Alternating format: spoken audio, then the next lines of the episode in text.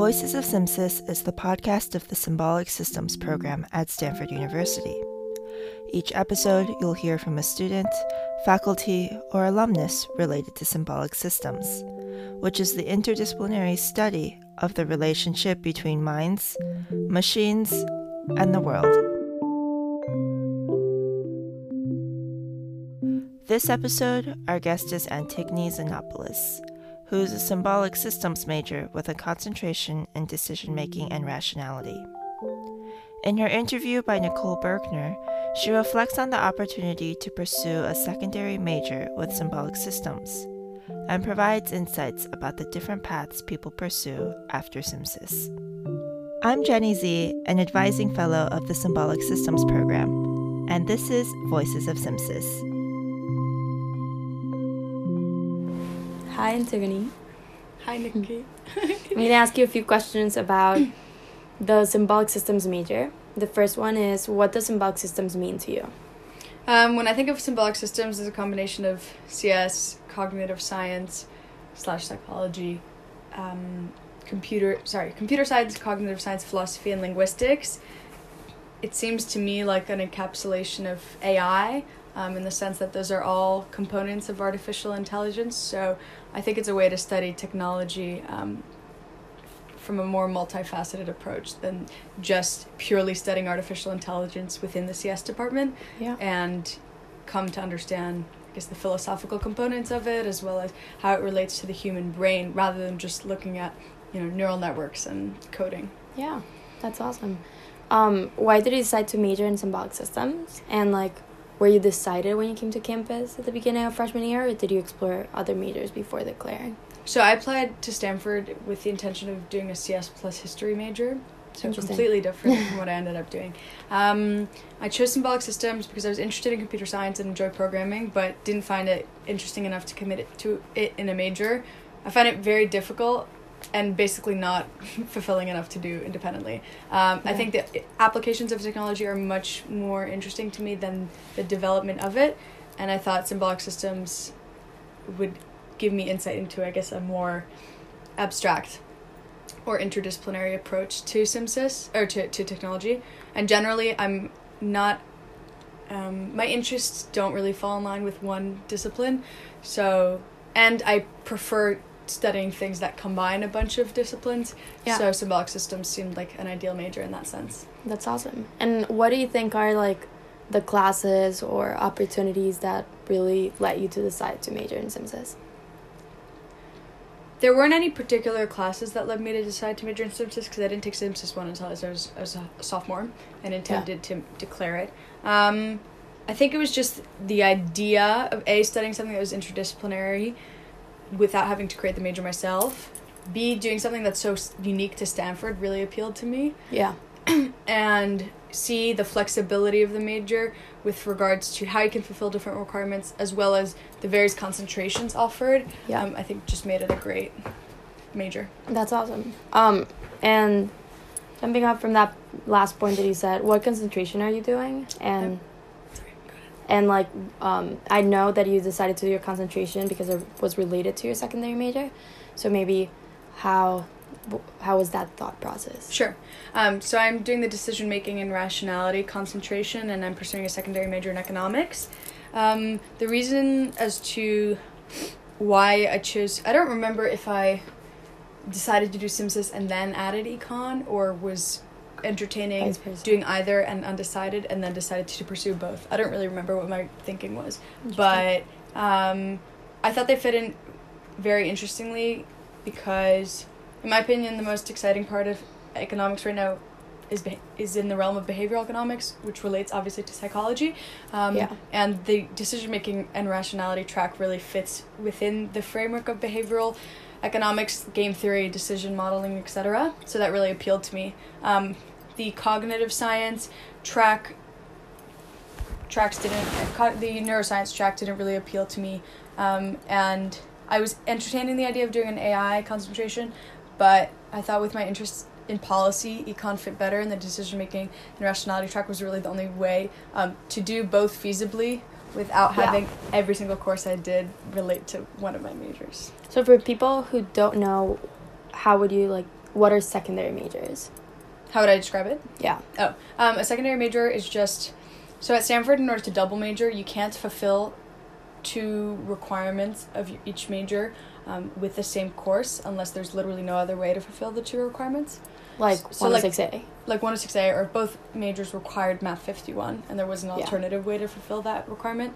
Um, then that's fine. Otherwise, you can't double count things. Secondary majors allow you to double count courses. So, for example, um, I'm going to fulfill one of my technical depth requirements with a game theory class in the econ department. A lot of my concentration courses are econ courses, so Mm. it just allowed me a lot of flexibility. Um, I'll- mean, you don't have to include this, but also like the way I'm fulfilling the requirement usually fulfilled with CS 109 is Yeah. by combining stats class and econ Oh, because I didn't want to redo pr- probability. that's pretty cool. That's Yeah. amazing.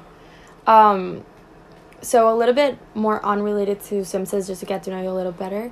What extracurricular activities or job opportunities are you enrolled in, both inside and outside of campus, and how do you think they fit into your major? Um, so I'm primarily involved in the Stanford Review. I've written for them since the fall of my freshman year, and I pursue. There are some extracurriculars that I did in the past that I don't, don't do any longer. So I was a member of Stanford Consulting last year, um, and I quit just because I didn't have enough time. Yeah. And I also helped with Cardinal Conversations last year. So now, currently, um, I focus on my extracurriculars focus, focus on research for professors, and I found research for professors actually to be a great way to pursue interests that don't really fit into my majors. yeah. Um, I'm really interested in foreign policy and a lot of my and and tech technology ethics. Um, so I've been able to pursue those by researching with professors, either for their proprietary research or helping them develop course work or develop new courses. That's amazing. Did you ask for jobs? Um, yeah, well, my next question was what internship opportunities have you explored during your summers? So, my freshman year, I interned at this tech co- company called Persado, which I actually think perfectly enca- encapsulates Simsys.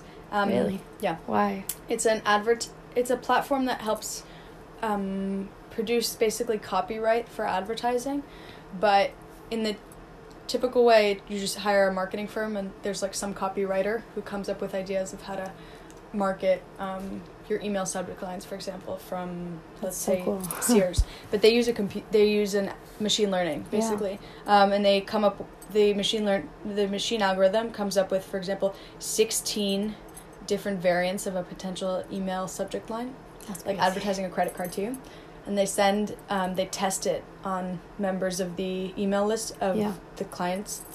And they send yeah various subject lines to each a different cohort, randomly distributed Mhm. and then they get the results back on like what percent opened the email, what percent clicked on the link in the email, etc so they can know like They run a regression. how it's crazy. They run a regression. They're able to tell like which component of the email subject line was it like the punctuation or the verb used or the subject used um, or an emoji had the most influence and then which type of like if it was the Wow. emoji that impacted the open rate most which emoji was the most impactful and then they generate the best one so it That's has insane. linguistics yeah um, psychology is also trying to figure out what r- gets people to respond yeah. more effectively. Technology. and clearly. technology, obviously, not really philosophy, but I thought it was really cool. So that. That's really Um, then I worked at Palantir last summer on the privacy and civil liberties team.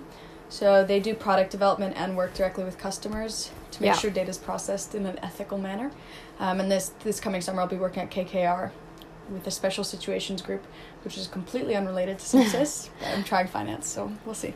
That's amazing.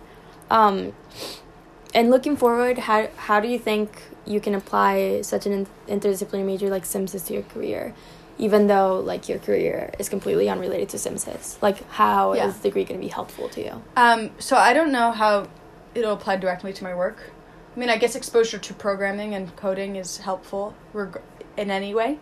Um, but I would, th- I think the best benefit of Simsys is a being able to have a flexible mind and figure out the connections between disciplines or lessons that are seemingly very disparate. Yeah. Because I think making connections is a key way to th- of thinking Yeah. Um, and yeah, understanding a system overall and how the components come together. I think that sort of framework is very helpful in life instead of just being Yeah. a very like straight, um, you know, one track mind. I think Simsys makes you have to think flexibly and malleably. That's great. And of the people you know, um, who have like either graduated from Simsys or have or like are currently in Simsys, what are they doing? Because like it's well known that people in Simsys go on to do a lot of different things. Yeah. So, what kinds of like things have you heard from people doing Simsys? Yeah, a lot of my good friends are actually doing Simsys, um, and we're all doing different concentrations, which is interesting. Yeah, so I have one friend doing an AI concentration who's trying private equity this summer. Mm. Um, I have another friend who created her own concentration made up of product design courses. I love that. Yeah, it's Sigali.